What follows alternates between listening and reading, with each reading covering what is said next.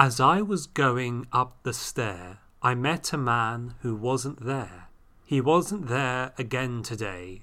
Oh, how I wish he'd go away. When I came home last night at three, the man was waiting there for me. But when I looked around the hall, I couldn't see him there at all. Go away, go away, don't you come back any more. Go away, go away, and please don't slam the door. Last night I saw upon the stair a little man who wasn't there. He wasn't there again today. Oh, how I wish he'd go away. Nice. At the signal, time will be out of joint.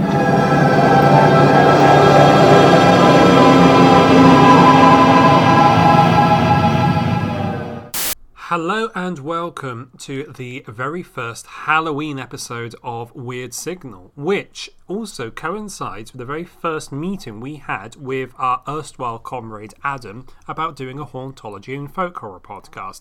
We'll get you on here one day, Adam, don't worry. Uh, I'm Sean, and joining me as ever, as ever, is Lucy. For an extra spooky episode of Weird Signal.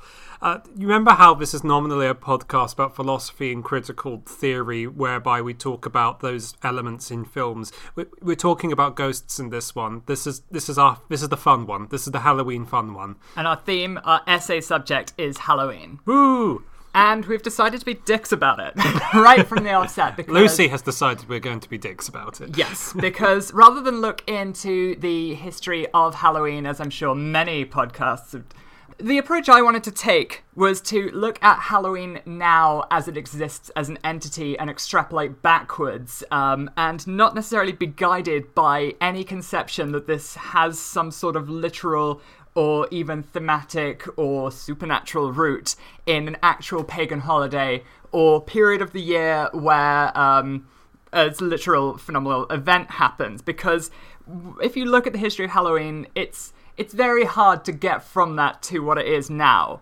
Um, and when I was um, researching around the subject, I, I kind of I, I tried to trace the beginnings of what we saw, what became Halloween now, as this kind of strange, uh, hedonistic, drunken, sort of adorable, sort of quirky, sort of um, strange, but also hyper capitalist and like haunted in a very literal and um, weird signal sense. Um, basically, the take I wanted to put is Halloween is itself a hyperstitional holiday.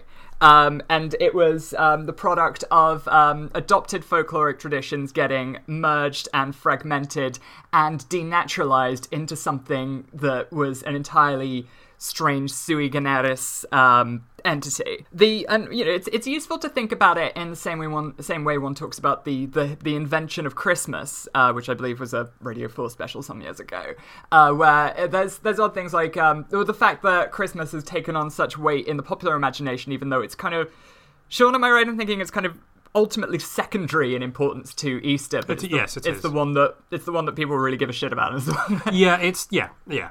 Yeah, if they if they make it, you know, if people make it to church for Easter, those people will probably make it to church for Hello for for, for In- Christmas, but not the other way around In the yeah, in the Catholic tradition, uh, you expected to get You, you, I mean, you expected to go to mass every Sunday, uh, if not more. But at the very, very least, you have to. You have to go at least once a year at Easter. So that's that's the absolute minimum. Yes. Yes. Um, but getting down to brass tacks, so Samhain, Samhain, I believe it's pronounced, or Samhain, as I prefer, because that seems to be how the legendary Danzig project Samhain said it. um, November Coming Fire solid album.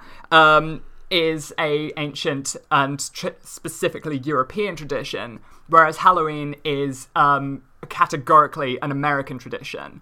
Um, the and it's interesting, kind of the the manifestation of Halloween that we have seems to come out of like the 19th century through the um, sort of almost like kind of de denatured, decontextualized adoption or the carryover of kind of Scottish and Irish um, trickeries around this time of year, which uh, kind of, I suppose, uh, closer to what we might think of as Devil's Night, the night before Halloween, as depicted in The Crow, which I'm sure is a thing outside of that film, um, where it was far more tricking than treating, um, as one article I read researching for this uh, so blithely put it. But basically, um, Halloween was. Um, was kind of, I guess, in if we're thinking about it in traditions at all, closer to the Feast of Fools, to the Saturnalia, um, where we um, the kind of the the strangeness of it comes from a very figurative upending of social mores. Um, so it, the Saturnalia, or you know, the Feast of Fools, which um, coincided with the ancient Saturnalia,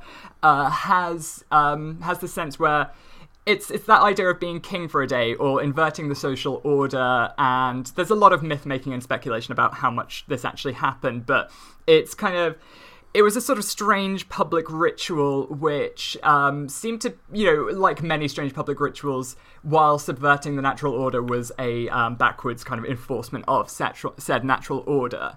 Um, and halloween seems to have spun off from that. Um, and when the where the occult creeps in, I'm sure has uh, sort of a collective memory rather than an active tradition of um, this idea of another inversion, which is natural order in the um, in the in the philosophical sense, in the in the in the in the in, the, in what we might consider natural order, the order to the cosmos.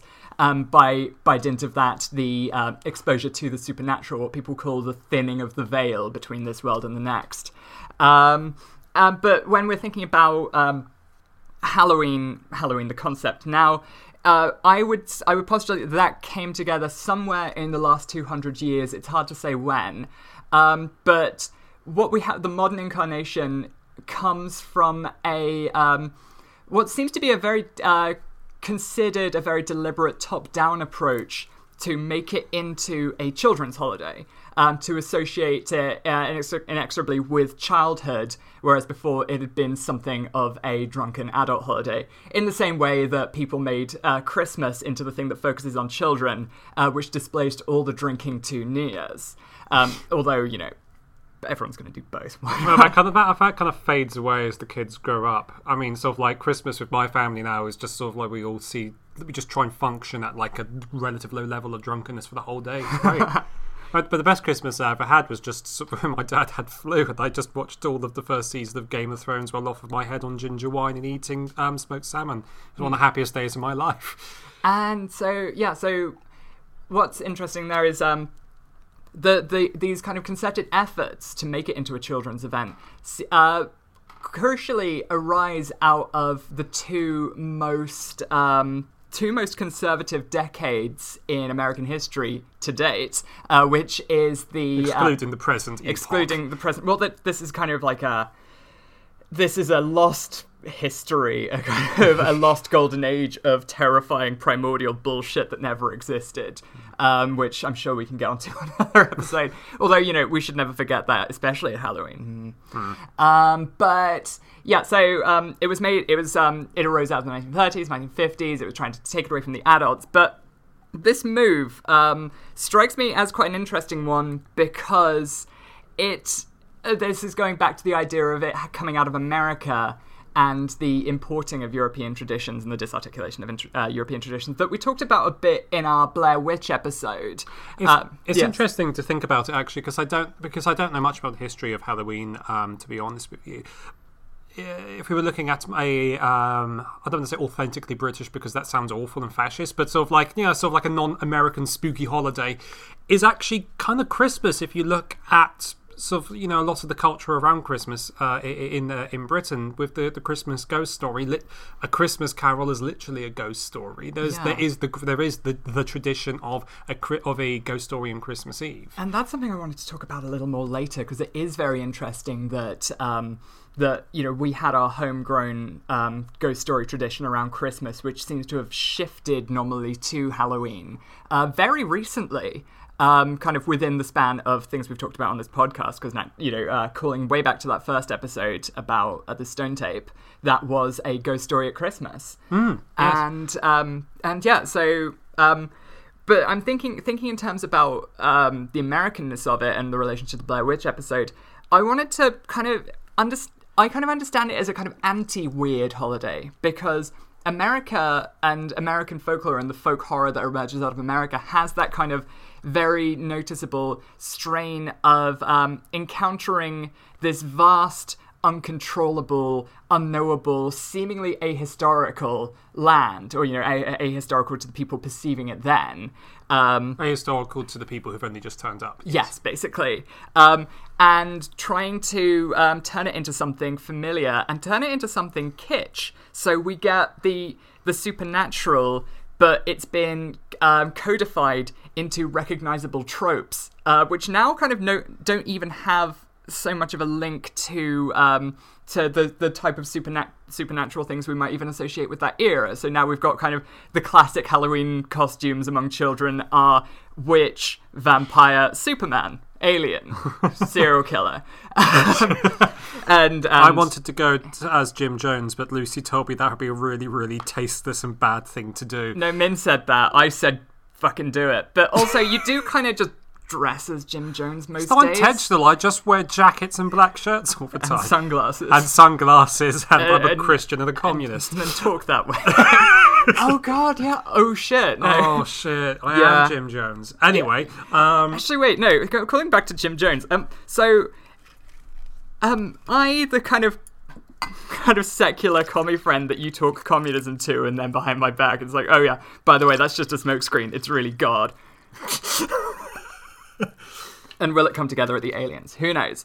But um, but yeah, it's this codification. Um, it's this attempt to turn it into something that's recognizable as a kind of anti-weirdness, and that chimes very interestingly with the idea of making it a children's thing because it's like here are these mysterious things that you're allowed to to access and interact with in a very controlled way, and then you forget them as you go into adulthood.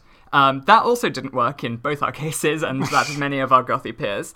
um, but yeah, because Halloween, uh, gen, uh, on a on a personal note, listener, Halloween gen, is um did always have an act, uh, did have a genuine uh, like frisson for me growing up because I wasn't allowed to do Halloween things because I came from a very from a faintly fundamentalist Christian family uh, who believed in the imminent. Uh, my parents believed in the imminence of the rapture due to those horrible Left Behind books. Um, which And- we will also cover on the podcast.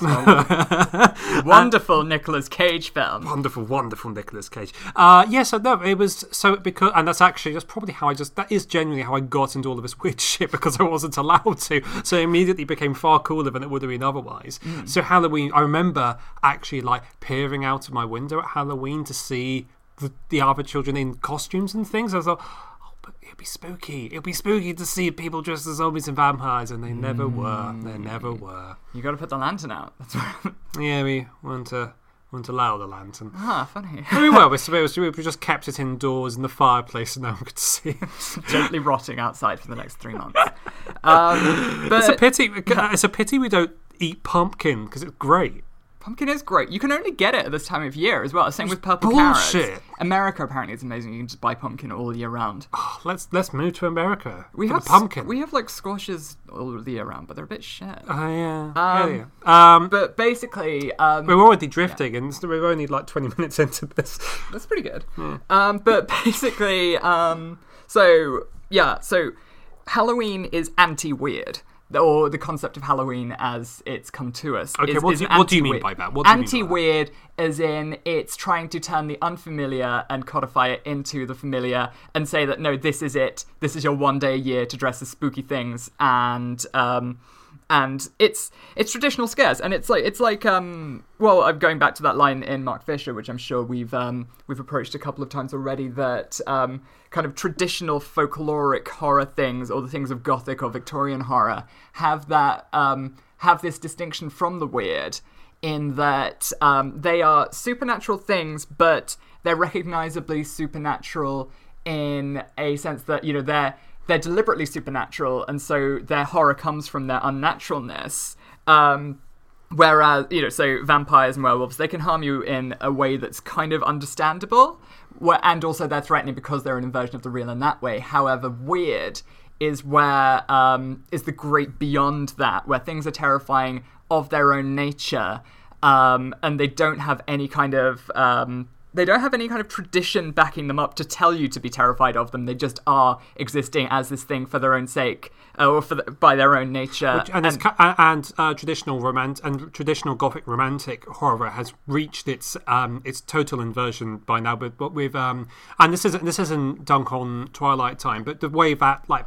Stuff like Twilight and Paranormal Romance and so on has rendered them purely as figures of uh, of desire and uh, as ultimately sort of like attractive, understandable forces, which they're kind of not they're not quite like you and me, but not in any kind of threatening way. And once you get to know them, they're all like really, really sexy boys. And uh, Yeah. and, and, and who doesn't want that really? Yeah, but I think what I what I found is like Halloween holds that particular attraction for me because it's got all these things. It's that attempted codification of the unreal of the supernatural, but it hasn't worked. It doesn't feel like it's worked. And if you go out and you're you're entering the coldness of the night and you're looking around the the world as you've not seen it in this way for some years, um, and you approach the beyond in that way, it kind of it has this jarring effect. Um, and I think the best way I can think about it is if we think about that film, The Shining.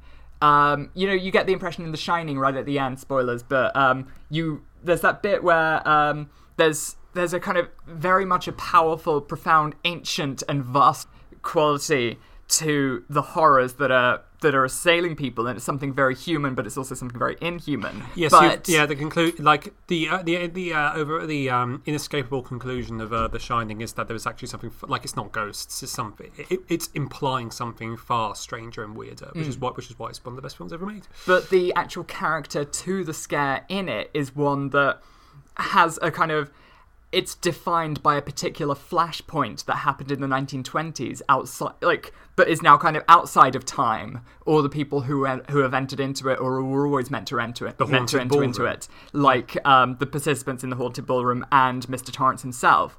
Um, that is kind of that the reason why that's so unsettling is because um because it's like you've just seen all this shit and you've seen all this weirdness and you get this energy from it but then suddenly it's just oh a murder in the 1920s but that's it's just not right. There's then it's the not rightness that makes it so disturbing. And i think kind of halloween has a, a this quality to it. And i think i think this is something that's kind of fed into some of the the aesthetic of halloween or the the mythos of halloween that even you know goes against the attempted codification of it. I think, I mean, if we're thinking in terms of uh, literary history, um, or you know the literary uh, roots of Halloween and thematic roots of Halloween, one of the best stories, um, well, one of the great novels of Halloween is "Something Wicked This Way Comes" by. Um, Shit, the name escapes me for just a Ray moment. Bradbury. Ray Bradbury. Sorry, Um, I'm, I'm reaching. Carry on. Okay, uh, me too.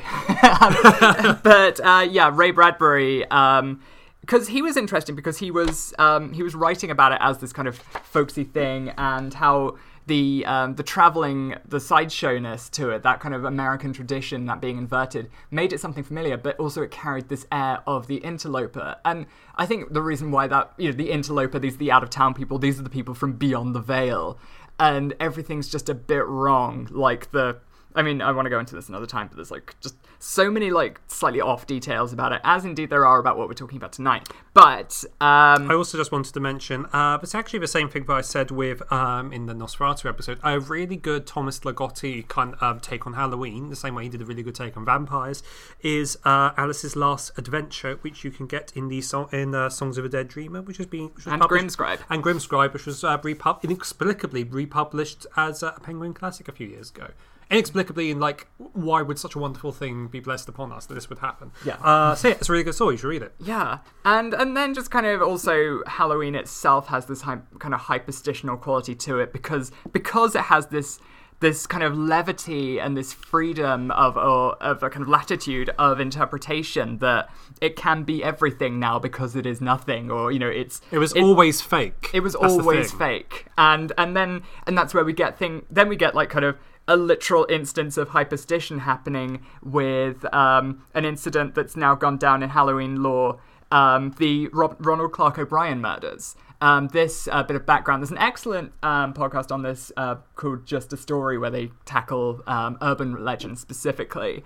Um, but that was basically that was a murder that was inspired by an urban legend and then became an actual thing. Uh, that it was the myth of the poisoned candy, um, because it's it's one of those things. It's like if you put this idea out there, it's like, oh, that would be a really easy thing to do because there are these children just like walking around in the dark eating things out of sacks that you've just given them. Um, like, what if we murdered them and then someone took it and was like, what if I pull a incredibly callous insurance scam with this, as indeed Ronald Clark O'Brien did, although he's com- was completely incompetent in how he went about it and like was seen buying the poison and uh, like asking about how much poison would it take, you know, to kill maybe a child of eight or nine. And Was he um, buying it at the same time from the same places he was buying the candies? um, quite possibly. And um, the candies, which were Pixy Stix, which he just like tipped the pixie dust out of, and then put the arsenic in and crudely stapled back together on the same day as he took out like a vast life insurance policy on a, on his children. If you that that is just su- I think there's something about taking life insurance out on your children, which immediately means you're going to kill them. I think indeed, if they're taking life insurance out on anybody else, anybody else, it always means no, you're going to kill them. That's Yeah. the only reason anyone's ever taken life insurance out on somebody else. It's like Jesus, wow. um, but yeah, he he fucked up. Uh, but basically, what this has been a rather rambling essay, and I don't think I have much of a clear thesis on this because I didn't do a great deal of research. This is kind of patching together from how it appears to me now, and I don't. To be fair, though, I don't think there is a great deal of like um, research or people taking this angle already. Um, and perhaps I should be the one to do that. Who knows? This is the fun one. It's Halloween. yeah, this is the fun sake. one. But basically, Halloween isn't real and everything is possible. It is a weird sui generis, sui generis. I don't know why I put a hard G. Pseudo holiday, and um, that is why tonight we're going to be talking about our very own weird sui generis entity that hit the world in 1992. Ghostwatch. The program you're about to watch is a unique live investigation of the supernatural. It contains material which some viewers may find to be disturbing. No creaking gates, no Gothic towers, no shutter windows. Yet for the past 10 months, this house has been the focus of an astonishing barrage of supernatural activity. Ghostwatch is presented as a live broadcast on Halloween 1992 from a haunted house in Northolt, Greater London. The family who live there, a mother and her two daughters, have been reporting poltergeist activity and apparitions. The entity has been nicknamed Pipes, as the mother had told her daughters that the strange noises they had heard were just the pipes in the wall. It's presented by Michael Parkinson, Sarah Greene, and Craig Charles.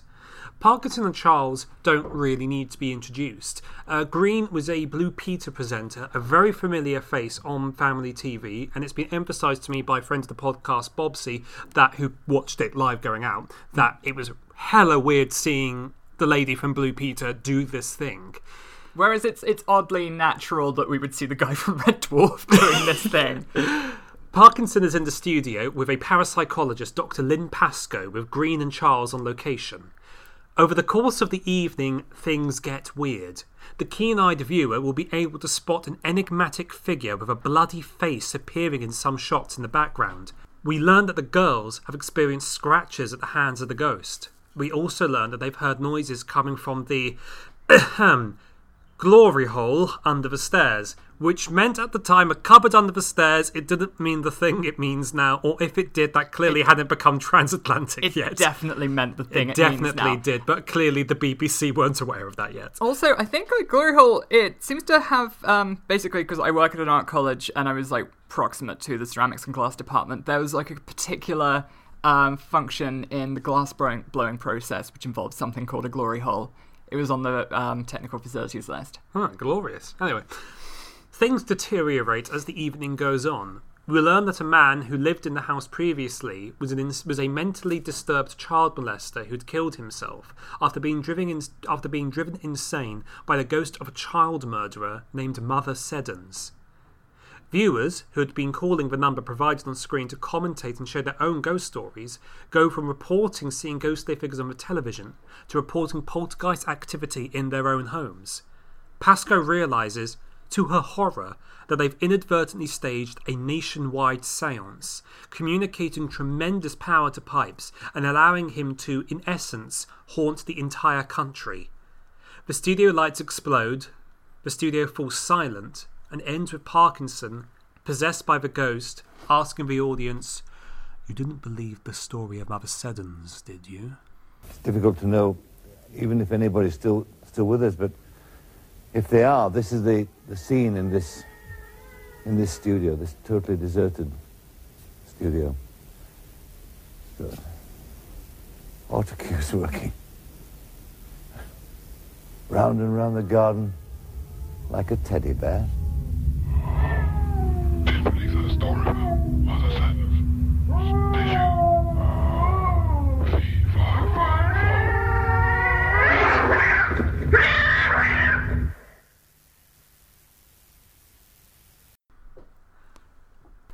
So, in order to understand the story of Ghostwatch, we have to put on our deconstruction hats and look at what was going on outside of and concurrent with the text, with the broadcast. Originally, this was going to be a six part faux documentary series about a haunted house, culminating in a live transmission. However, eventually they decided to just go with the live episode, making it feature length for 90 minutes. And this is the Ghostwatch as this is Ghostwatch as we know it, written by Stephen Volk, by the horror writer Stephen Volk. The BBC was perhaps in retrospect rightly nervous about Ghostwatch and almost pulled it before transmission, and eventually they insisted that it begin with a Screen One title card. Screen One was their drama block. Uh, at the time, so they had so the and this is true of the DVD release as well. It begins with the BBC drama Studio One thing, Screen One thing rather, uh, to emphasise that this isn't real, this is make believe, this is a drama that we've I mean, all this information was up on Ceefax as well. It was. Uh, however, lots of people didn't tune in at the beginning, and they just see Sarah Greene being menaced by a supernatural entity, while Mark, Michael Parkinson looks on in uh, impotent horror and uh, and so on. It's uh, anyway. It's un- it's unclear how many people called up the BBC to complain, uh, inquire, or otherwise comment on the broadcast. Uh, uh, but some estimates place this number at perhaps as many as a million people uh, rang in during this to find out what the hell is going on. Uh, in fact, the idea was because, like I said, a, num- a number does appear on the screen during Ghostwatch, and this was the standard BBC number to call in during a TV show when it had uh, a call-in thing. And the idea and the rig- and the and the plan was that people who would call in, they would be greeted with an automated message. They would say, "Hello, thank you for enjoying this drama that we've put together. We want to assure you that this isn't real, but if you have a ghost story you'd like to share, please do so after the tone." However, so many people rang up that the switchboard became jammed. So people were ringing up the BBC who thought there was a chance this might be real, and they agreed to just with dial tone. And also, if um, as the uh, drama heavily implies, uh, the the supernatural event happening has interfered with technology in some capacity, this would be a kind of latent confirmation of this suggestion. yeah, it would be really scary. yeah. Uh, and about about 11 million people watch this. A lot of people watch this. Uh, the simple truth of the matter is that a lot of people watch Ghostwatch and took it exactly as it was intended. It was a horror drama done in a documentary style. And th- there'd been an article in the Radio Times that week where they'd talked about this. They talked about this fake thing that Michael Parkinson had done where he pretends to be hosting a live broadcast from a haunted house. Um, but a lot of people were confused and frightened by it, and at least some people believed that this was real, that this was they were watching a an actual supernatural event being broadcast to the country, and were frightened by it because it's it's really fucking scary. uh, there's a quote from Stephen Volk here. He says, uh, and I, I think he does say this with at least a tiny amount of glee. I think three women who were pregnant went into labour that evening. A vicar phoned in to complain that even though he realised it wasn't real, he thought the BBC had raised demonic forces. It was partly that it scared people, but the complaints were actually more that the BBC had made them feel like mugs. People felt the BBC was something they could trust, and the programme had destroyed that trust. And the British Medical Journal did publish a report which claimed that two children, two young boys, who watched this post watershed Halloween horror story, just want to throw that out there, was suffering from TV induced post traumatic stress disorder. Uh, however, um, there were responses to this ar- to this um, article which argued that that was an inappropriate diagnosis. They were just two children who watched a really effective piece of horror and they got scared by it and it kind of really occupied them for a few days because that's what happens when you watch something frightening. It's not, but it, it would not be uh, accurate to call this post traumatic stress disorder. So yeah, But in uh, any case, it's become it has taken on a legendary status and taken on this mantle of of national trauma, which I think is potent, potent grounds for discussion. because it was um, there were rumours that it had been banned and it was never banned but it has never been shown on british television since. And it was not available in home media for 10 years after the initial broadcast. So it developed so the people who remembered seeing it for a long time they couldn't access this. This was you know, this is pre broad access to the internet just well just about pre that. And so it becomes a a spectral presence in the mm. nas- in the national character almost. It's this traumatic event that occurred back in the day. Uh, so yes, there you go. Uh, my mum watched it while I still resided in her womb. There you go. Ah. Uh, lovely image for you there. Poltergeist or no They're seeing it now, for God's sake. Don't close the lines. We need to know what's happening out there. You're the expert. What is happening out there? I don't know. We're going to be doing a lot of callbacks to our Blair Witch episode, I think, this this um, episode, just um, for a number of reasons which we're going to go into. But I think a similar thing in terms of critical response to Ghostwatch has happened where um, just as um, the kind of the hyperstition and the um, the myth making of the filmmakers and the myth and the um, kind of slightly weird, clever advertising um, uh, strategies of the Blair Witch Project kind of eclipse the fact that it is a good, a good solid horror film. Um, I think a lot of the the craziness that you know the madness that is the the Ghostwatch story has in itself eclipsed the fact that as well as being a live broadcast of a thing purporting to be a supernatural event, this is way weirder than it needed to be. Like, um, like I mean, just the I think the key thing here is just the the the utter nastiness of the pipe story. You know, because you could have just had a ghost, but it's like no, this is a ghost which is the ghost of a child murderer who was possessed by the ghost of like another child murderer Well, he was a child molester. child molester possessed by a child murderer and and like her consciousness is imprinted on his consciousness and there was all this back because basically in the drama um it holds off this information for a very long time because they they do this wonderful ploy where they talk about how um the they've looked into the history of the house and they've not been able to find something that would match the haunting they're seeing there. They're not able to see a kind of recognizable event being reported. Yes, However, because because yeah. the um because uh the guy the guy who becomes the ghost pipes um wouldn't be they say he wouldn't be on any of the official records because his uncle and aunt who owned the house were illegally subletting a room to him. Yeah, and so we only find out about this this very potent twist much later into the drama when shit's really starting to hit the fan,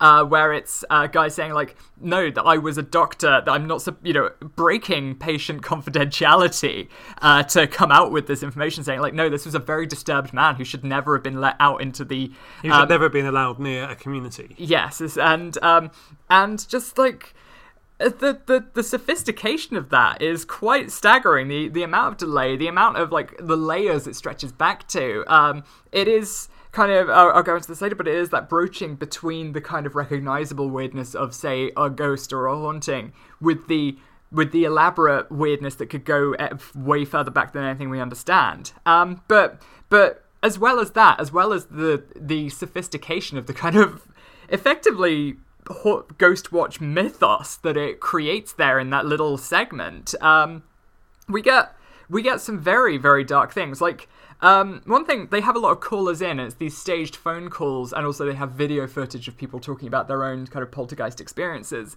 and they're all kind of off.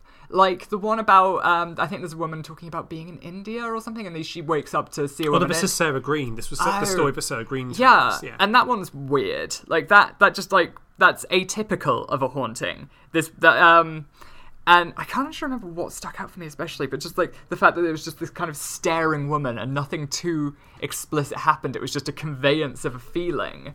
Um, but then there's also the caller who calls in and says like, yeah, so like The comedy Welshman rings in. Oh yeah, the comedy Welshman naturally. And it's like, oh, broke a glass table. No, Um, no, no, no, no, no, no. But the, the, the table exploding happens later. The Oh, comedy Welshman. that guy's also Welsh, the- though. Um, no, Right? he isn't. No? No, no, no, no, no, no, no, no, no, no, no, no, no, no, Okay. no, no, no. Okay, Uh, comedy Welshman. Comedy Welshman. We shouldn't say comedy Welshman. That's. Um, I um, think that was actually in the script.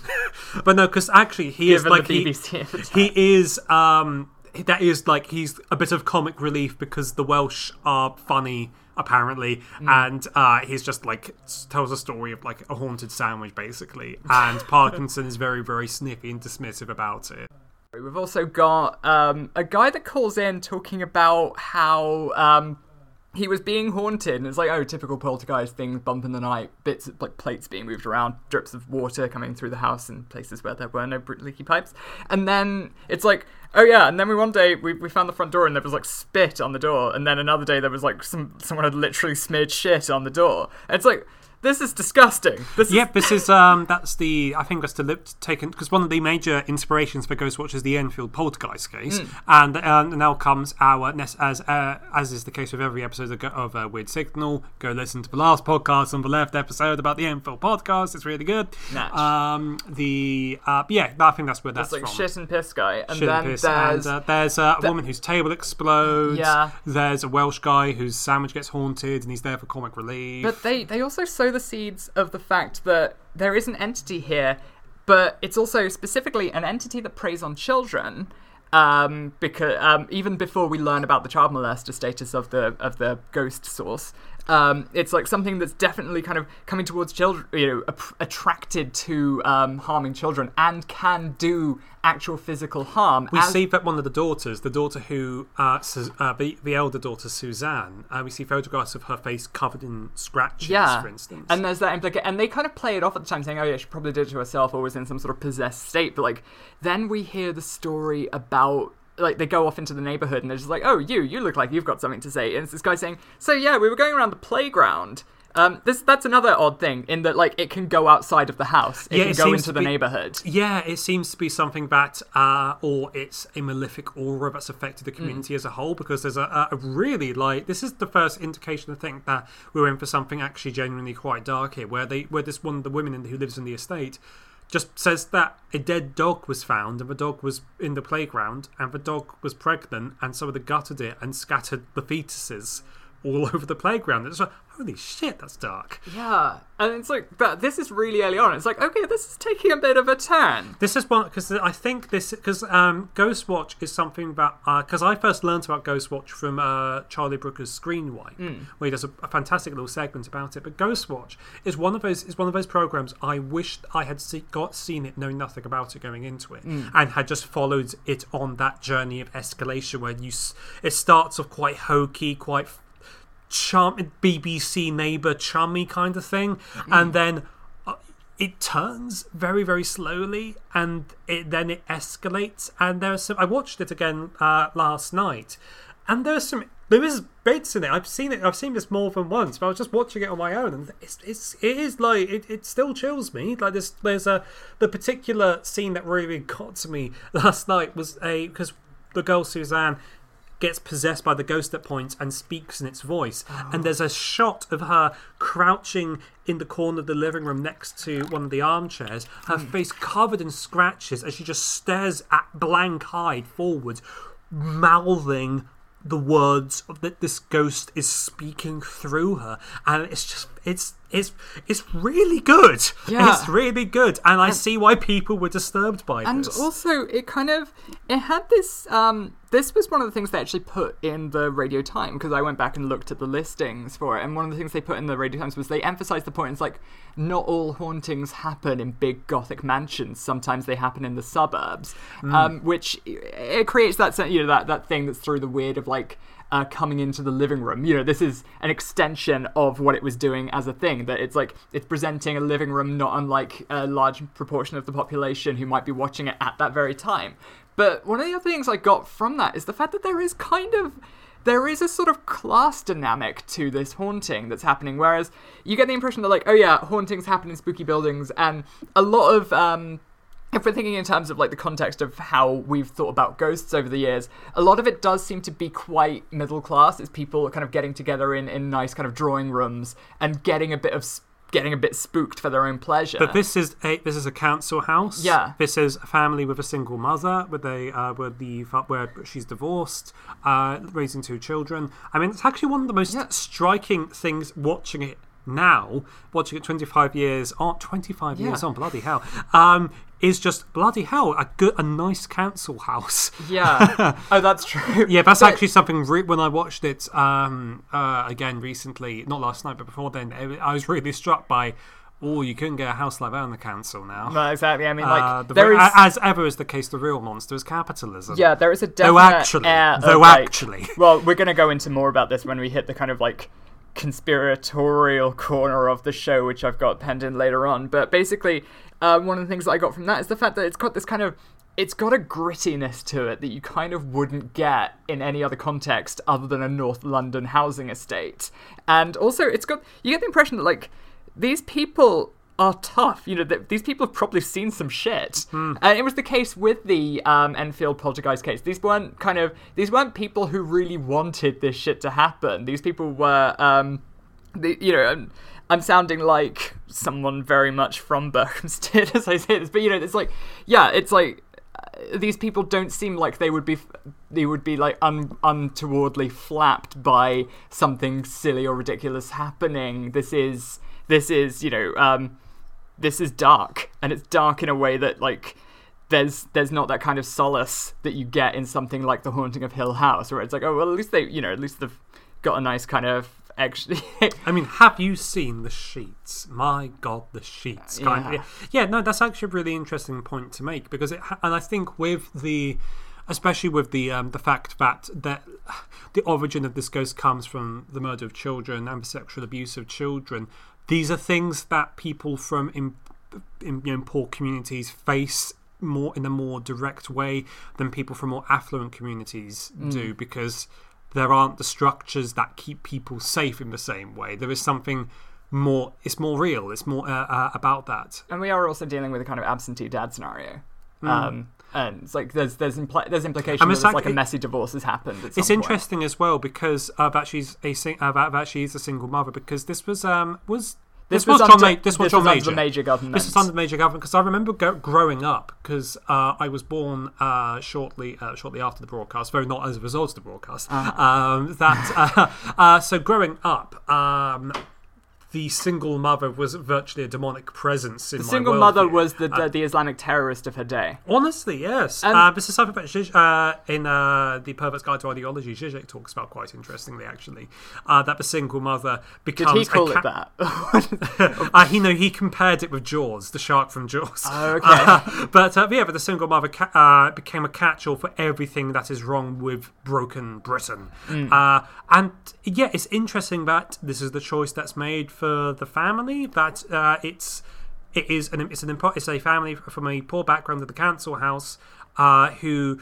Uh, and with an absentee father, this is these are all things that would chime with the audience. They're very like these are signifiers for working class, for ordinary, for like salt of the earth kind of ordinariness. It does also add this kind of uncomfortable voyeurism to the whole story. It's like we're we're kind of ha- enjoying the spooks at their expense, at possibly at the expense of people we see as less educated than ourselves, um, being you know being spooked and having these ridiculous things happen. But then then then you know we're tre- then then it comes back to bite us because the horror is shared. We we become part of that horror, and it in fact it turns out that like the great beyond knows no class dyna- knows no class dynamics whatsoever, and will and will fuck us up. All have to dance a dance of death. Yes. Yes. Yes. But yeah, basically, um, if we're thinking about kind of where um, where where Ghostwatch features in our own um, history as a program thematically, and um, where it features in the history of media generally. Um, there are a lot of ties that can be made to Ghost uh, to um, to the Stone Tape, Nigel Kneale's classic, The Stone Tape, that we covered in our first episode. Uh, one of these is the fact that um, this was this. I looked. Th- okay, so um, bit of background. I looked through the historic TV listings that are on the BBC website of You like did? Halloween programming. Um, Good God. And this, as far as like right, re- listeners, so, uh, listeners who know more about um, the listeners who experienced 1992 not as a as a tiny child. Um, correct me if I'm wrong, but this seems to be the first time the BBC had actually um, had dedicated Halloween programming. Um, because up until that point, yes, the the main spooky programming section for the BBC was Christmas.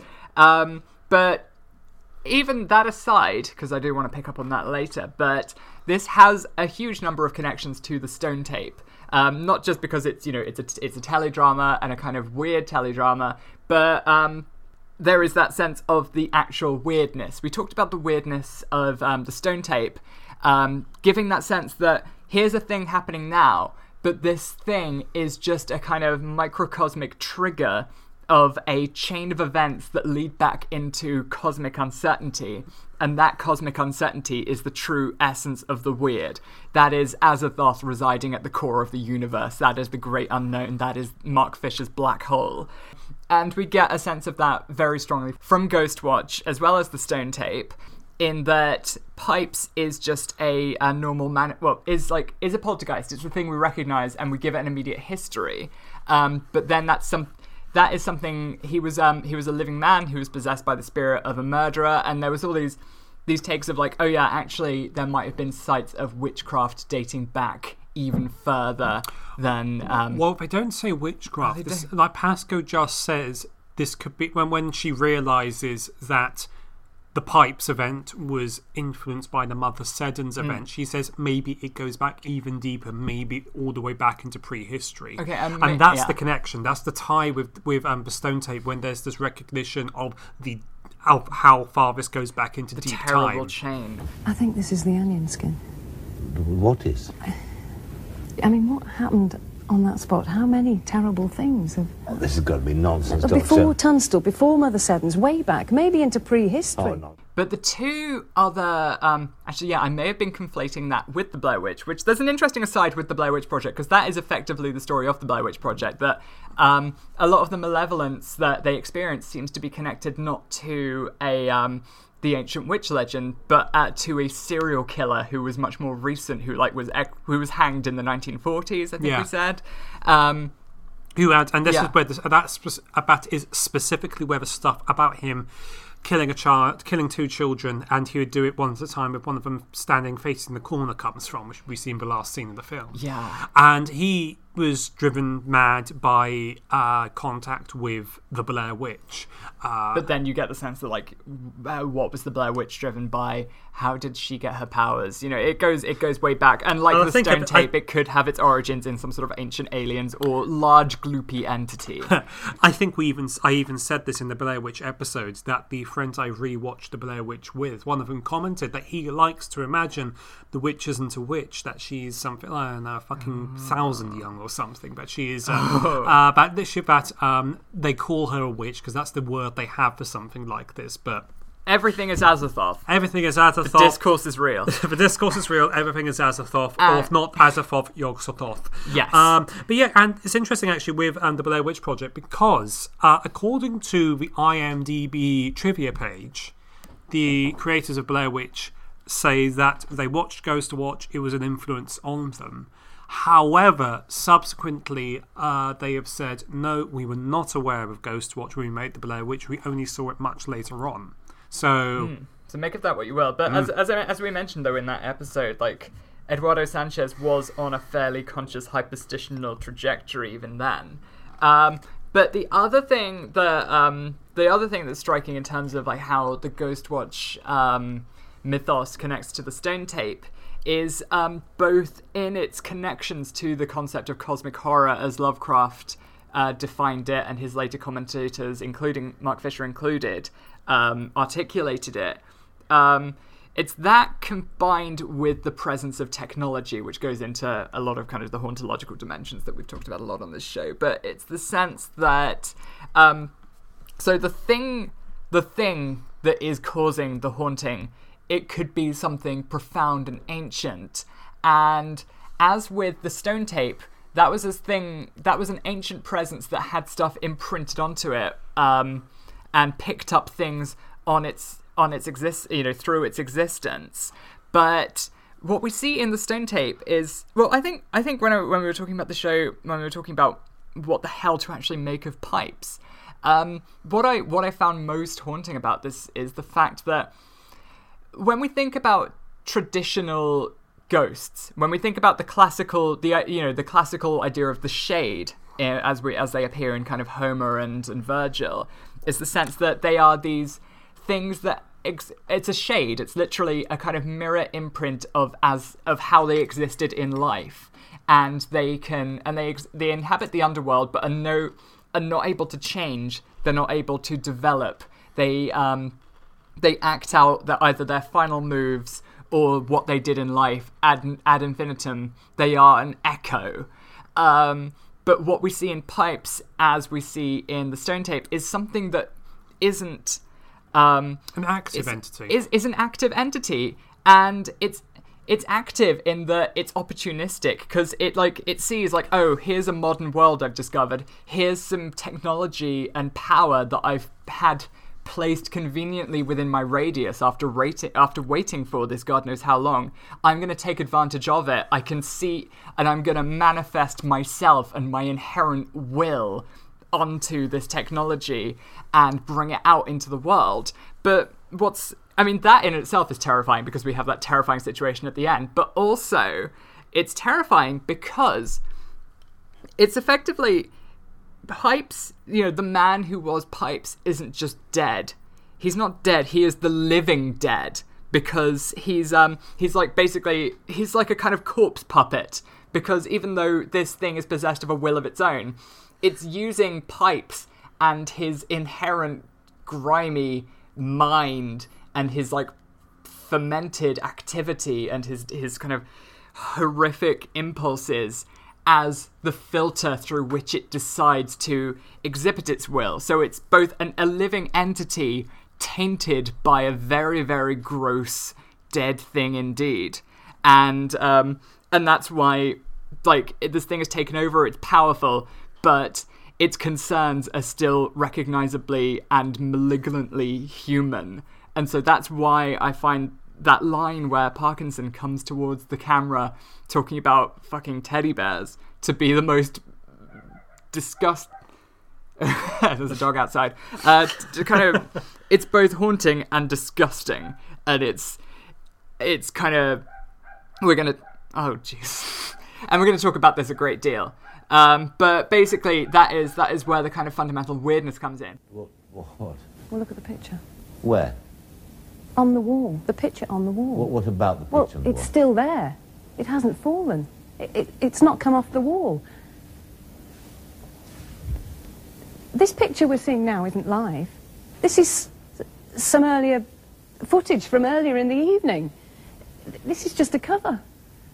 It's a dupe. But, but, but This what, isn't happening now. But what is?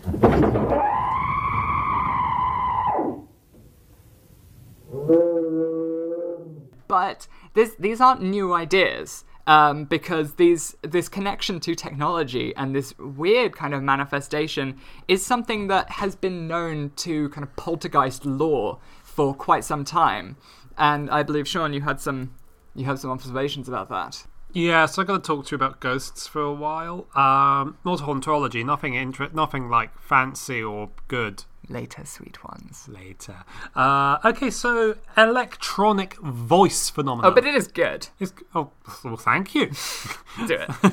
uh, electronic voice phenomena. Uh, so this is something that has, um, as because a lot of the sp- the specific tropes that we associate with hauntings and with ghost lore are relatively recent in a sense. I mean, there's always been stories about ghosts, but there's something like, but like a lot of the specific stuff that we have about what a haunting is and how we interact with ghosts and so on.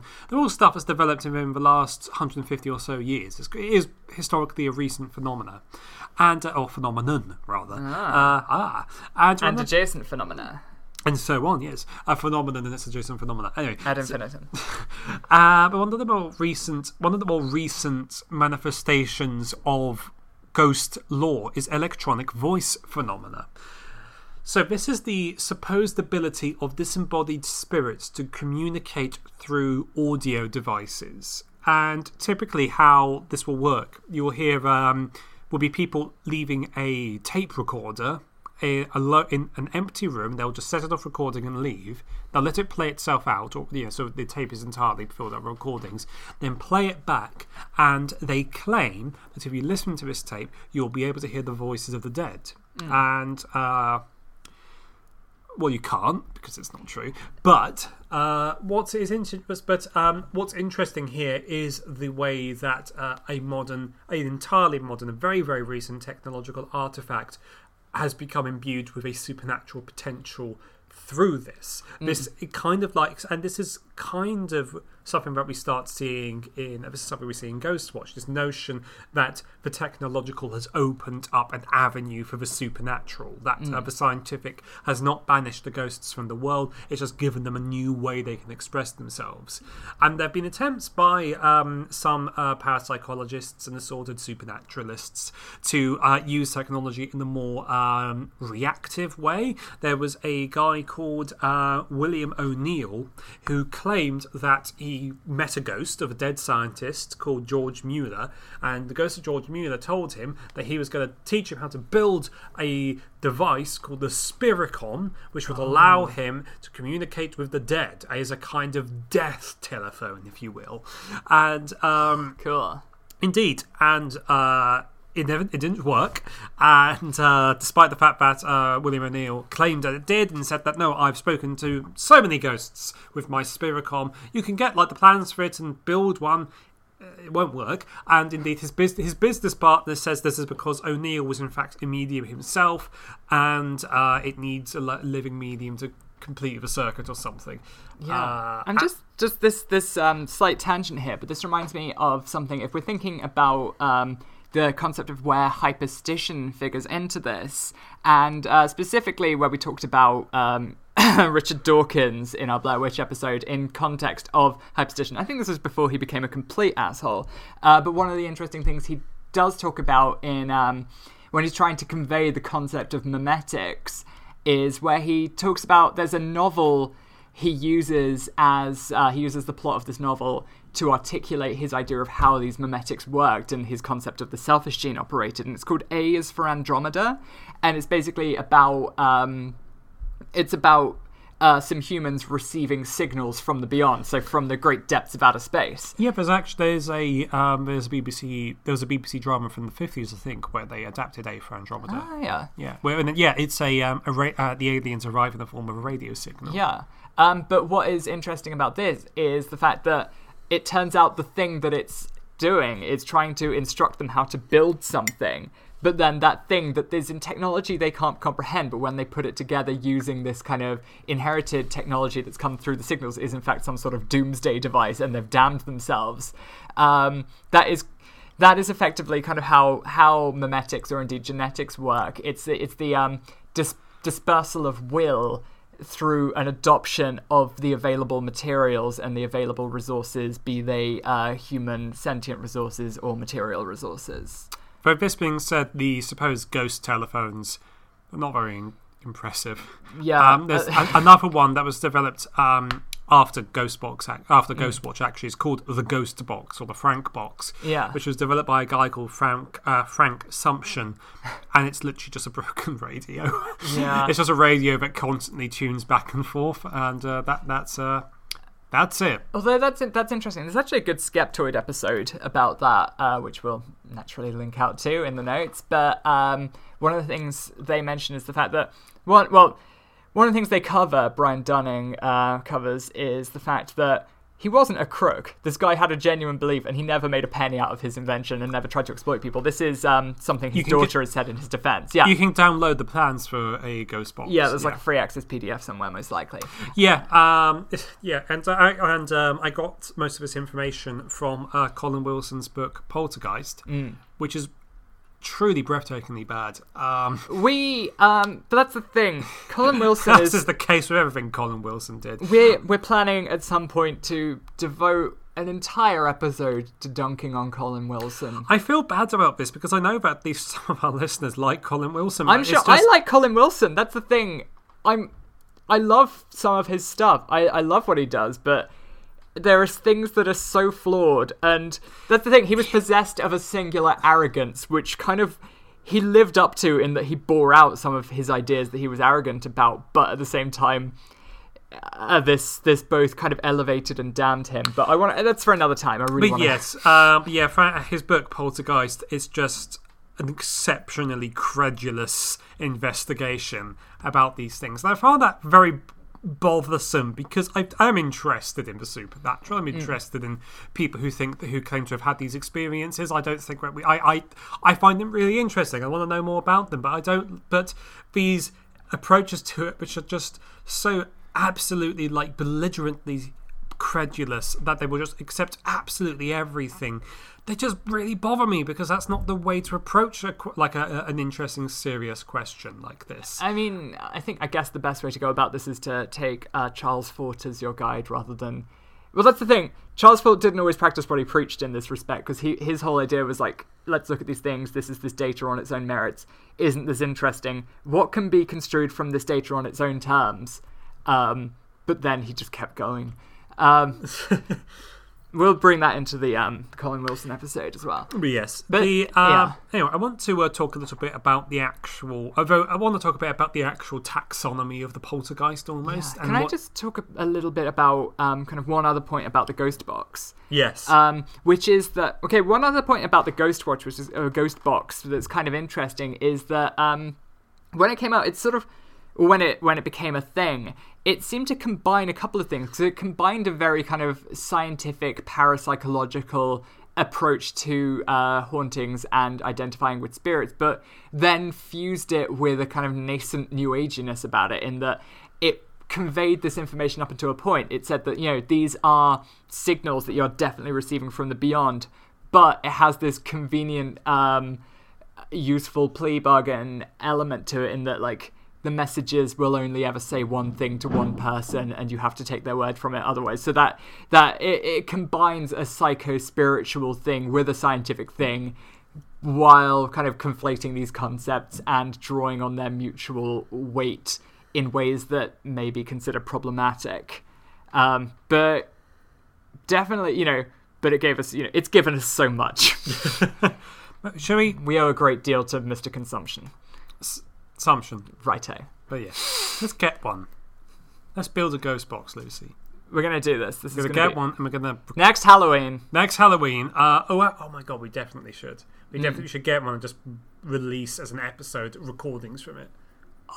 Yeah. When that was a full episode, we were going to take the piss. But Bonus spec- content. Bonus content, just an hour of static. Oh, let's get let's combine it with some harsh noise. yeah. But what about these um so there's a kind of there's a functioning taxonomy to these poltergeists. Yes, there's a functioning taxonomy to these poltergeists. Thank you for the lead in, Lucy. The uh, I emailed the Society for Psychical Research to ask if they have like a specific criteria they use when they investigate poltergeist hauntings to see like is this a poltergeist or is this something else? And disappointingly, they just sent, gave me a link to uh, basically Ghost Wikipedia. I mean, Uh, they must get so many of these emails. this is true, but I, I, I thought they would at least like I thought they would, I assumed they would at least have a PDF of like a ch- like a tick list or something, a checklist that they uh, that they tick off when they go investigate these things. We said no, we have no formal corporate views on this matter whatsoever. So oh, fine. um, so this is kind of pol- uh, so this is cobbled together from uh, that article on uh, Psi. Encyclopedia, I think it's called. We'll put a link to the thing. A link to the thing, link to the thing. Um, and also the Colin Wilson book and so on. So, poltergeists. What's ma- what makes a poltergeist different from other kinds of haunting? Uh, so, your common or garden haunting is usually uh, a persistent phenomenon. So, like a haunted house has always been haunted. Like, uh, and you'll find reports of the haunting going back hundreds of years, and it's always the same sp- spooky lady or sad boy, and it's always very, always variations thereof. But the uh, but the whole the idea is that this is something that's really embedded itself almost in that place. This is so it's always the same thing happening at the same time. It's been happening for hundreds of years. The poltergeist, however, that's how I understand it. Uh, poltergeist phenomena tend to follow a bell curve shape instead. That they first there's nothing, then there's something, then there's lots of the things, and a few of the things, then there aren't any things again. Um, so that's the kind of thing that you tend to see with poltergeist activity. And um, the theory you've probably heard of when it comes to poltergeists is that it's not a ghost, it's actually like the psychokinetic energy being generated by a child, typically a girl going through puberty. Uh, the poltergeist uh, is actually kind of a psychokinetic acting out almost. It's the release of psychic energy that the child can't control. Uh, Colin Wilson, however, he does advance uh, an interesting and quite spooky alternative um, interpretation, I which mean, he is good. yeah. anyway, he the, the the suggestion that he advances is that uh, what the poltergeist actually is, because this is the thing with poltergeist activity is that it always tends to be centered around a particular person more than anything else. Not always, but but a traditional haunting is just this event that's going on, while a poltergeist is more interactive and personal and often fixated on a particular individual. Uh, and he suggests that poltergeists are actually spiritual phenomena. They are an entity which is not living, which is disembodied or immaterial. But the reason it appears to be centered on a particular person is, is that it is deriving fuel from them almost. That they're people who are psychically potent, like typically young people or neurotic people or disturbed people who have a lot of pent up psychic energy which they're exuding. And so the entity latches onto them and extracts fuel from them. And it's interesting viewing Ghostwatch with this theory in mind because if we follow on from the thesis we've already advanced that the entity, it's not Mother Seddon's, it's not actually this guy who comes down his pipes, something far older, far more mysterious, far more ancient. But maybe these people who have inhabited this place, like the child murderer Mother Seddon's, like the uh, child molester Pipes, and so on, this is the fuel it's been getting, and this is almost like perhaps it's homeopathically almost taken on it's the characteristics of these people. It's become malevolent, the kind of like a, a psychic feedback loop almost of sort of reinforcing negativity by drawing negative people to it from which it derives further negativity or possibly this kind of um, disturbed, violent mind is just a really potent source of energy for it from which it's deriving its fuel still. It's like we were talking about with The Shining, the idea of the flashpoint. Something happened in 1921 which is resonating both backwards and forwards. Um, yeah, the uh, and some of, if you just want some of the some raw hard facts about poltergeists, uh, a study carried out by Alan Gauld and Tony Cornell in the seventies, I believe. Uh, well, the book they published was released in the 70s, probably derived from early research material. Uh, examined different phenomena that tends to occur in poltergeist cases, and these are all things that we see in Ghostwatch. Like they've done their research, they have a credited psychic consultant in the credits, which amuses me. And uh, the most, and in descending order, beginning with the most common phenomena, you get movement of small objects in 64% of cases, rapping noises in 48%, large object movements, for example, chairs and tables, in 36% of cases. Uh, the Lucy moving her chair there. Uh, the appearance of hu- of a human phantasm in 29% of cases, and the presence of a voice or groaning sound in 26% of cases.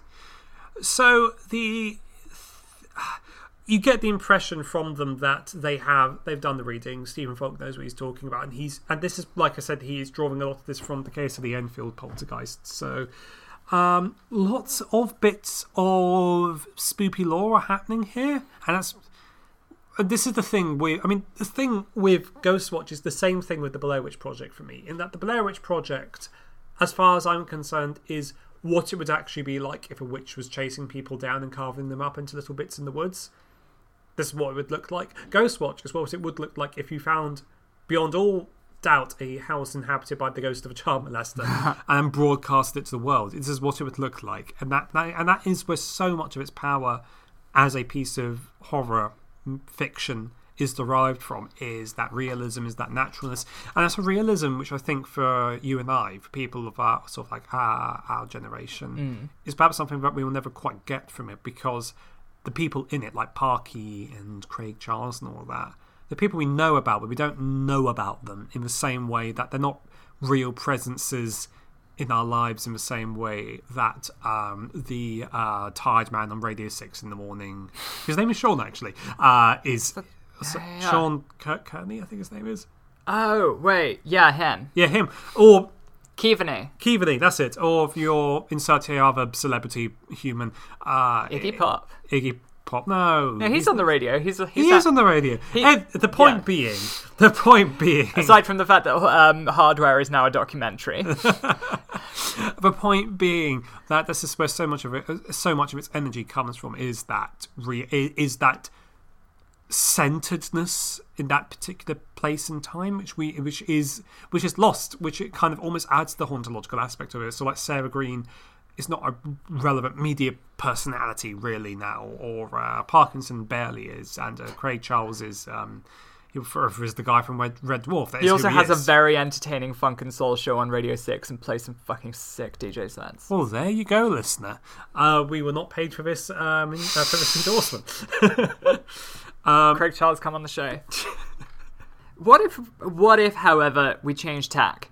Because this has been a weird episode. There's been a kind of undercurrent of weird in this, and that's the sense that there is a um, there is a ancient presence to the uh, Ghost to Ghost to Watch to uh, pipes. What if we go into the hyperstition route in that the power of the entity that comes out through pipes isn't something that's been elevated from a brooding ancient potency that's laying dormant? What if the potency is all modern? What if everything that is there that is there in the past is in fact the past and is dead?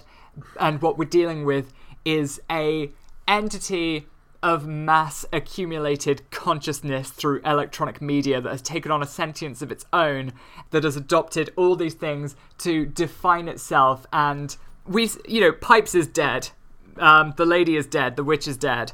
Um, but it's gi- it's taking this life and using that as a convenient patsy and it's not a digital seance it's not a media seance. The media the medium is the message the medium is this active living thing that we're all feeding into and we're investing it with all this power. And it's taken on a literal force that is tainted uh, conveniently by an evil thing as an excuse to um, as an excuse to do evil to define its own primordial evil that is present in all of us what if what if it's not a ghost at all? What if it's um, if it's the coming basilisk of the media in its earliest stages of sentience? Well, there you go. Uh, well, I mean, this is yeah. I'm not really sure what to say to that. Um, but I will actually bring up um, Stephen Volk wrote a short story which you can get for free off his website as a PDF. That's stephenvolk.net called uh, 3110, which is a sequel to Ghostwatch. It's about 12 pages long, doesn't take long to read. And. Um, in which it's a curious take that like approach he has to it, which it's it's a return to Studio One, where Ghostwatch was was not actually filmed, but where it's meant to have been filmed from in the narrative essentially, and it's been sealed ever since. And like, uh, and he mentions offhandedly that um, everyone knows that Sarah Greene is missing. Everyone knows that the woman who appeared on Blue Peter the next day to say that I'm fine was not Sarah Greene; it was a body double. Uh, and everyone knows that you can't mention Ghostwatch around Michael Parkinson or he'll lose his shit. And he's invited by his producer, the actual producer, Lesley Manning, um, the director rather, to do a Ghostwatch follow up 10 years on. And he says he's not, I've not spoken to her, like he hadn't spoken to her ever since the Ghostwatch debacle, basically. And so he I'm not going to talk about what actually happens in this story because it's really fun and you should just read it. Um, but one of the things that what he does with it, though, is he does combine elements of the lore contained solely within Ghostwatch with what happens outside of it. Like he kind of implies that we accidentally made this thing real. He says that Pipes was an actor His name is Keith, and he becomes something because of what we did with him almost that we kind of channeled this energy through our story and it becomes real as indeed it did That's so ultimately. there's um actually there's one angle that um we i'm surprised we didn't pick up on in our planning and i would and it's actually only just occurred to me which i'd like to bring up is it does play into the rather unfortunate trope of cross dressing being a signifier of perversion and mental illness and instability. It's a Buffalo Bill, essentially. It's a buffalo. It is. And like um, the little girl, uh, not Susie, the other little girl, his name escapes me actually, says that he is wearing Mother Seddon's clothes in spectral form because he's wearing much, much older clothes. Because I think he meant to, he was meant to have died in the sixties or the seventies, yeah. And he's wearing something which is very anachronistic uh, when he comes from, and he's kind of like he is a composite entity of himself and Mother Seddon's. But there is that uncomfortable suggestion that the man and like we know he's insane. We know he's a threat to children because he's a man in women's clothes, Yeah. which is has a which is bad. Which is a bad thing to have had in this thing. Uh, I think. I mean, it took me several watches to pick up that that was uh, that is an an element of the symbolism here. Given Uh, that, like, I don't think like yeah. I, don't, I don't think he's got like I don't think Volk has a narr- has like an agenda here, uh, Mm. but I think it is it is uncomfortable. But there's an uncomfortable sign that when it comes from that this is a very very easy signifier that it can have. Yeah, especially given the period it came out of, the fact that this, the 1980s have just happened, and even the very mainstream, most, most mainstream p- bits of the media were extremely homophobic. Like, they hadn't even figured out transphobia yet.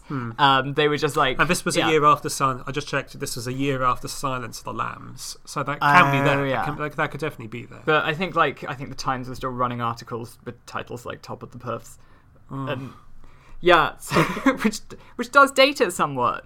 Um, but yeah, Both there's um, just some things that date, date it. There's just a bit which it's not funny, but it's kind of like just struck me as almost kind of weirdly funny. Where she just the mother just offhandedly mentions that when when the ghost is first brought up, she says, "And I thought they were just acting out, so I was about to smack them both." So, oh bloody hell! no comments on this. yeah, it's like oh yeah, yeah. yeah. Oh yes, I was going to beat them both as is proper. Good thing you didn't, because you'd have been completely justified in doing so. uh, the past was uh, history times were a bad time for all was involved. Fucking terrible. Um, where were we? Yeah, so that's a bad thing, but it's an interesting thing. Mm. So I actually have uh, a ghost story, a ghost story to share here. Uh, well, it's not my own ghost story, as is all as is proper. I think, as it, as is always the should be the case of a ghost story. This is a friend's ghost story. This is something that's happened to someone I know. So, uh, my friend Andrew in Norwich is in a poly, is in a poly relationship with uh, two other guys called uh, James and Eduardo, yeah. which is a brilliant name. And um, Eduardo lives in Great Yarmouth. And when I went to, because we both met in Norwich, we both went to UEA, uh, Lucy and I. And I went up to Norwich for the first time in a couple of years in January to meet some old friends again. And I saw Andrew, and I hadn't seen him for about two years, so we caught up a little bit. And he mentioned that uh, he has become convinced that Eduardo's flat is haunted. And this really, really surprised me because Andrew is a skeptical materialist atheist, and he's not the kind of person you would think would come to believe his boyfriend's house is haunted, basically. This being said, full disclosure, uh, I know him because we both really like horror movies and talking about things like that, so you could argue that he's primed to interpret things in that way, I suppose you could say that. But yeah, but, but, that's how I know him, and these are what the beliefs that he possessed going into this. So I don't know. It's weird. Anyway, so he described to me some of the phenomena that they had he'd encountered at the at Eduardo's flat, and it's all quite uh, interestingly typical like ghost stuff, like voices and other sounds coming from empty rooms or from empty spaces which are unoccupied. Um, the bed shaking when like they're both trying to hold it down and it's still moving. And this is really weird. Pictures, like the paintings on the wall, shifting position overnight, and they come downstairs in the morning and find that things are where they had been in the morning. Oh, fuck. Yeah. And he also said they'd looked a little into the history of the flat and found that it had originally been uh, a surgery, a, a GP surgery, and the GP in question had been struck off for performing unnecessary procedures on children. Yikes. Yikes. Uh, and so when we had decided, Lucy and I, that we were going to do Ghostwatch, I remembered Andrew telling me all this in January, and I thought, oh, that could be a fun thing Yeah, to bring up. definitely ask permission. Yeah. Uh, so I sent him a message and said, "Oh, hey, can I tell that story?"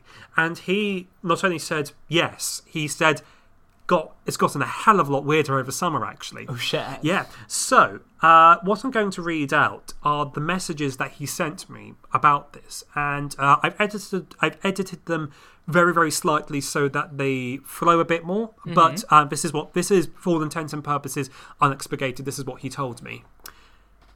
It began with lights turning themselves on and off. This would only happen at first when I was out of the room, and James assumed I was playing some kind of trick on him. I assumed that James was messing around with me. Then I happened to catch the lamp in Eduardo's room turning itself on and off when I was in the ensuite bathroom. I saw it in the mirror reflected, so technically I wasn't in the room with it. After this, it would just happen when I was in the room anyway, like the presence didn't care any longer if I was there. James then started asking it questions with a two flashes for yes, three for no system. It would often respond, but not every time, and its responses seemed intelligent. Next was James's shoes would be moved. He would leave them downstairs in the flat, and when he moved, uh, and when he went down again, they had moved, always to the same area on the of the floor, when they and they would be stacked on top of the of each other, one shoe placed vertically in the other. His keys then started to move too, and would always be found in the exact same area of the downstairs floor. Eduardo's carpet is in a grid style, so we could tell the exact position, and it was always that exact same spot. The next was possibly the weirdest, as it happened right in front of us. We had ordered Chinese food, and I'd arranged the table ready with a fork and a spoon for, and with a fork each and a spoon for serving. James sat down and went to reach for his fork, and it had gone. We searched the floor and table but couldn't find it anywhere, so I got him a new one. We started eating, and suddenly his original fork was back on the table in the original position. It was literally like flicking a switch. One minute not there, the next it was there. It appeared in front of us, from nowhere. It's hard to explain it. It wasn't there, and the next second it was. It was really undramatic, if that makes sense. It was just there. A few other events we witnessed. Our flatmate Francesco came down with us and has a compass on the key ring, and as an experiment, he put it on the table and James asked questions, and the compass started spinning in response. Also, I saw a vaguely humanoid shadow in the hallway. It was moving very strangely, almost juddering like a moving object caught in a strobe, and moved down the corridor. Yeah. Uh, I sent him another message uh, earlier this week uh, asking what was what did it feel like? Did it feel threatening at all? And he said no, it didn't. He said that the presence felt almost like he said James described it as feeling like a like a child, like it was something mischie- mischievous, that it wasn't threatening at all, that it was having fun with them, but not in a way that it wanted to harm them. And he said that the um, the frequency has dipped down, and so you could, and so it's poss- so it does feel, you know, that it is following that bell curve of initial of that ramping up of activity, going up to high activity, ramping back down again. And he says that it tends to be centered around James. It happens most when he's there as well, and uh, yeah. That's interesting because also, if we're thinking about ghosts and haunting in the context of um, both national trauma and, well, if we're thinking about ghosts and haunting in terms of social deprivation and grimness of environment, the fact that this was happening in Great Yarmouth uh, will tell a great deal because this is this is probably something uh, unfamiliar to our American listeners and indeed many of our UK listeners that Great Yarmouth is a really both grim and bizarre place. It's a very. I've only been to Great Yarmouth once, and it was with uh, when I stayed with James and Andy a few years ago. Uh, we went to we went because uh, uh, um, Andrew is originally from Great Yarmouth, and we just went there on a day trip, basically on the bus, and just had a look around. It's a very odd place. It's extremely haunted. It's one of those things that was like had some sort of vague period of um, of uh, kind of uh, promise as a kind of, as a seaside resort that was uh, snatched uh, very quickly away from it, and so it's got these slightly kind of weird 1920s ornate buildings just in amidst complete horror and tat and weird shit. And it's got a The nice tat is so striking, um, and it's absolutely fascinating because there's a pleasure beach there, and walking through it, you get it is just a like a leap back in time to very early 2000s, late 90s aesthetics with with the fairground rides, the, all that kind of like garish neon airbrush style kind of like paintings on them. There's off-brand, uh, obviously. Uh, completely unauthorized Simpsons art and stuff, There- and you have also in the in the distance you have the giant mechanical cranes lifting the sh- like the the cargo off of the ships. There's this like weird fake hill which is part of a ride, which is this like un- like unnaturally like bulbous hill that you can just see from anywhere in town. It's just this uncanny green shape on the horizon that you know visible from all directions. Let's go to Great Yarmouth. Let's go to Great Yarmouth. Let's do another. let's do a. Let's do a thing. Um, but also, also, I mean, like they. They don't help themselves. I mean, they had, they had, they had, they had a statue. There was a work of public art, which was just a kind of weird mannequin of like what in the 2000s one might accurately have described as a chav vomiting kind of green slime into a bin, and this was just on literally the high street. Um, there's a lot of places where you can buy a lot of um, pewter wizards and dragons and shirts with those three. You know the three wolf shirt that was like a meme in about 2000 wolf shirt, Yeah, yes. there's a meme in about 2009 that you can you can still get that there, like completely unironically buy it from a person. But I think it was always sunny in Philadelphia that started that. anyway, yeah. oh no no, this is like long predates Always Sunny. Is it? Oh, because Yeah. like because Mac wears that. I wasn't sure if that was a reference to it or Okay, if that no, originated. no, that was that was a meme because I think the Amazon review was like, "This shirt changed my life. I get laid all the time." Um, but also, it's kind of. It's sort of where East Anglia just sticks all its people who have It's- either just come out of prison or out of um, the It's care a, services. it's a very very deprived area. It is used as a just like a effective human dumping ground. It's, I- it's, it's, like, it's, it's, it's, awful because like there was one of the because I remember when um when we, when I was studying in Norwich, it was the Norwich was declared uh, an EU remember that an EU city of culture that year, and it was pointed out that like an hour away on the bus from Norwich is Great Yarmouth, which has the lowest adult literacy rate in Europe.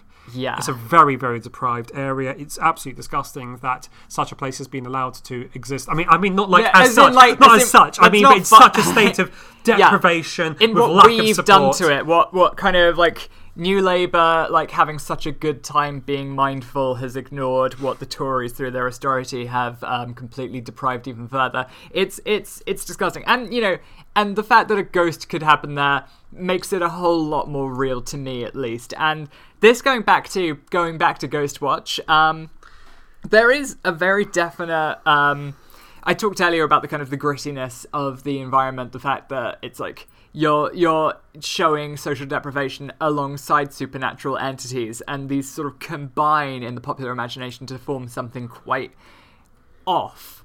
Um, I think I think there is certainly a large kind of class message to be construed from Ghostwatch, not least of which is the fact that um, the the ghost pipes is um, very much a um, I would see as kind of to harboring some sort of inherent condemnation of the Thatcherite policy on uh, the care services, uh, specifically closing down the asylums in favor, or you know, the um, Mental the, health the mental health institutions in favor of care in the community, which basically resulted in loads and loads of um, very mentally ill homeless people just being shoveled out with nowhere to go. And it was it's appalling. And effectively the killer in this is um is one of these people. I know this happened in the 60s in the context of this, but this would have been very much at the forefront of the public imagination when that happened. because the line from the person who rings in says that he was this guy's social worker, and he says that he should never have been allowed out. He should. He, he was an extremely dangerous person. He was an extremely ill person who was a threat to anyone, to everyone around him, and even from beyond the grave. Indeed, we find out. Um, and it's uh, and it is worth mentioning here. I think this is probably the best like um, leap we can make to it. Part of the because we do need to talk about um, some of the darker elements of the legacy of uh, Ghostwatch. the great national trauma that was Ghostwatch. and the fact that uh, uh, a guy called Martin Denham, he was 18 years old, he had uh, severe learning difficulties. Um, he saw this with his family and became so. Uh, and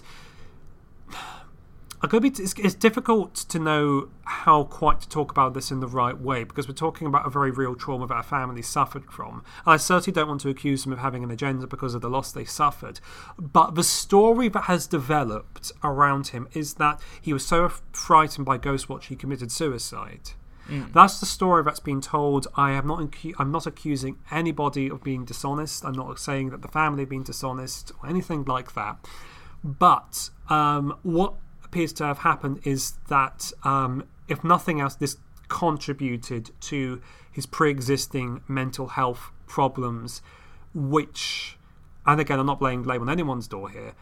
Did not. Re- he did obviously did not receive the help that he needed because suicide never has just one cause. You can't claim that a TV show frightens someone to suicide.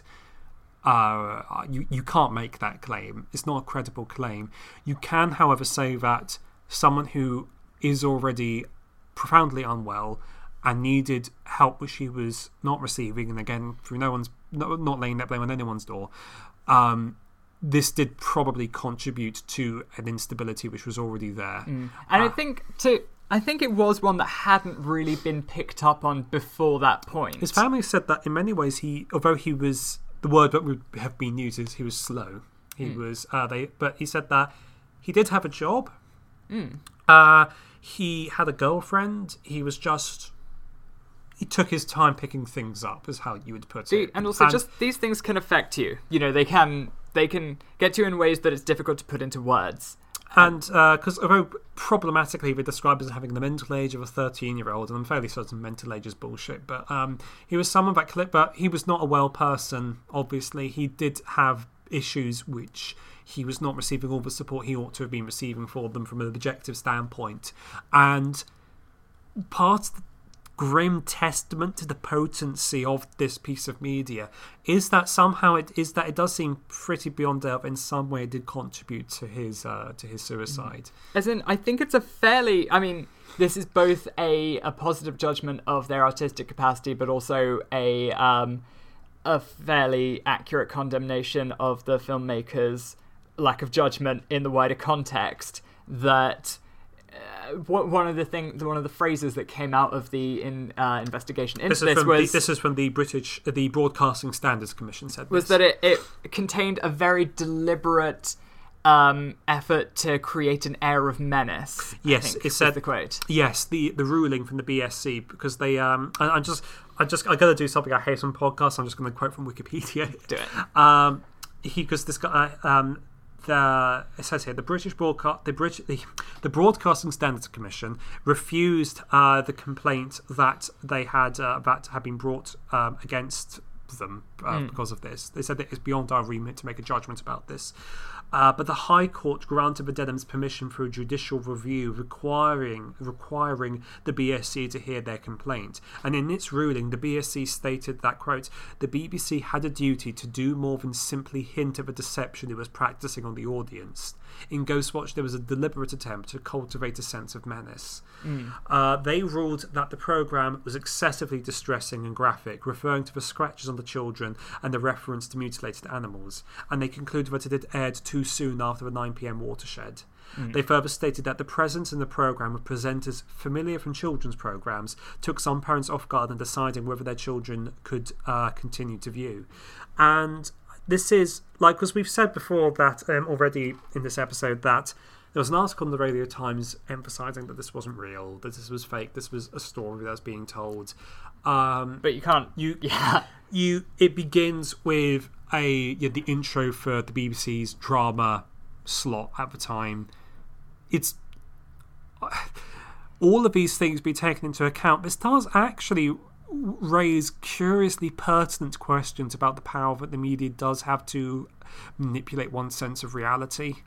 Uh, because it's and because you know we, we live in the in the in the epoch of fake Yeah, news. this is a very and- useful thing to think about in terms of fake, in terms of fake news, and in, in terms of the actual power that uh, broadcasting has, even aside from art. Um, that you know, it's it's got this sense of like we can we we now live in a time where we can put information out into the world, and even though it, even if it's completely discreditable, it will be literally and operatively real and functionally real for a number of hours in which time anything could happen if the need presents itself. Um, and i mean this this kind of this is interesting because it calls it this is something that we were kind of like talking about with I, I guess a degree of speculativeness equal to the degree of speculativeness as i described earlier in the episode um, halloween as a non-entity um, hyper holiday um, in the sense that it's like it's what we're seeing with the media is there's um well what we're seeing here is a broadcast and a very um, potent cognitive experiment even if it wasn't intended as such. Uh, it's demonstrating the limits to which um, media can be stressed and it's just important. I, i'm not going to present a conclusion here because i think there's a lot to be drawn from this that we don't even necessarily know about at this stage but um, a conclusion to be uh, a suggestion here that like basically this was aired in 1992 this is media at the end of history we are getting to a period of time when um, if we're just thinking about you know there were all these there was all this mechanism for studying kind of like what it did what it what it was able to do what it should have been doing um, and called into all these questions like what does the BBC? because this was the bbc um, which is kind of this has gone back and forth over time, but is effectively a mouthpiece of the state. Um, perhaps more so now than it was then, but still, it's still present there. The, Um, the BBC carries with it, um, especially for the benefit of our American audience, uh, the, the BBC does carry with it a certain air of authority. If you Yeah. hear it from the BBC, that kind of means it's more real somehow than if it's from ITV. Or, it's got something like um, it's got it's got its three laws, which are kind of comparable in scope to the three laws of robotics of Isaac Asimov, which it must um, it must inform, educate, and entertain. And entertain entertain comes last. Um, Though, but, though, like we could do, uh, we could, and indeed maybe we should do an entire history about the uh, a materialist analysis of the BBC. Mm. But uh, entertain certainly comes before all of the other things now, which is why BBC is trash these days. Yeah, to like um to terrify, discombobulate, misinform, um, misinform, disinform, um, de-inform, de-educate, re-educate. These are all functions that the BBC performs um, under the guise of a hyper bland mundanity, which is frankly terrifying, and we are a foil in. to, uh, it's part- signal will defeat the BBC. Yeah. With the intercessionary prayers of Saint Clare, patron of telecommunications. Mm-hmm. We will slay the demon. We will Yeah. exorcise it, and from But- whence cometh com- communism? But maybe? just yeah, I mean, just to get our conspiracy hats on wedged ever tighter here. I mean, like, what is it trying to do? What is what is this an experimental ground for? Because like the nuclear terror for this period of time was effectively over.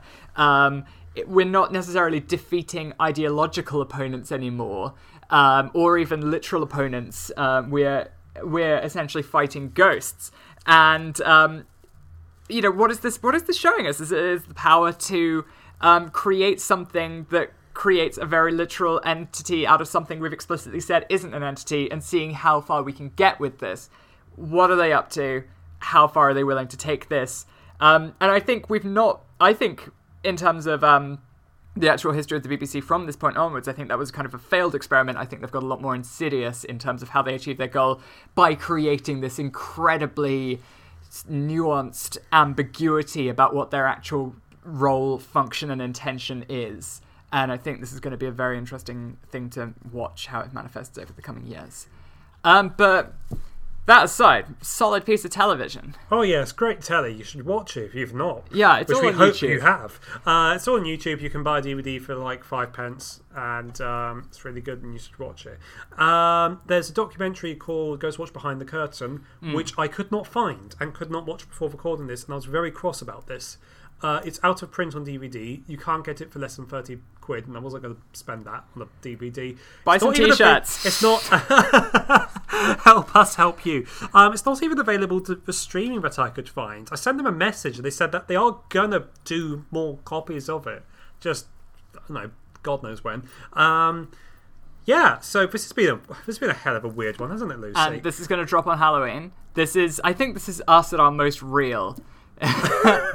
Luce, so in conclusion, ghosts are more real than anything else, including capitalism. The discourse is real. The praxis is strong. This is weird, and keep it signal.